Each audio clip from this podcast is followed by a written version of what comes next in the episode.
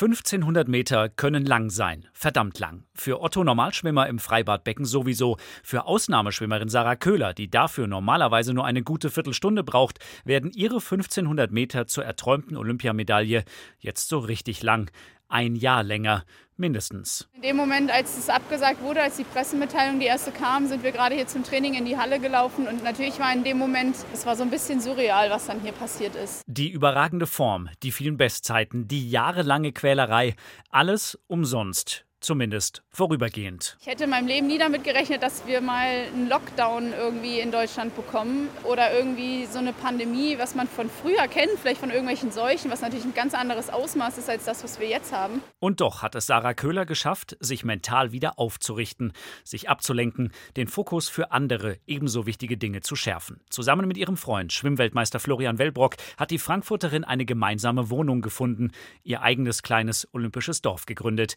Und dann ist da noch Kojak, der Bulldoggenwelpe. Es war schon immer ein Kindheitstraum, einen Hund zu haben. Äh, eigentlich wäre mit Olympia natürlich keine Zeit für so einen Welpen gewesen, weil er natürlich auch sehr viel Zeit braucht, gerade am Anfang. Zeit, ein unbekanntes Luxusgut vieler Leistungssportler, das bei zu viel Nachdenken aber auch belastend sein kann.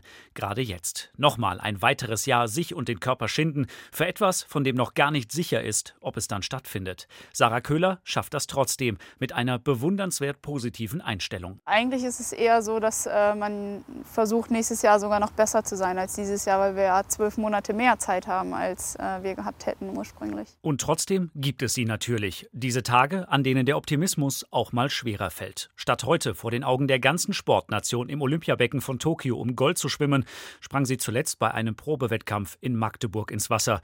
Anwesende Zuschauer Vier. Doch egal wie trostlos das kommende Jahr auch sein mag, Sarah Köhler gibt ihr nicht auf. Den Traum von ihrer magischen Viertelstunde im fernen Tokio. Nee, das Ziel bleibt ja das gleiche. Es ist nur, der Weg ist nur ein Jahr länger.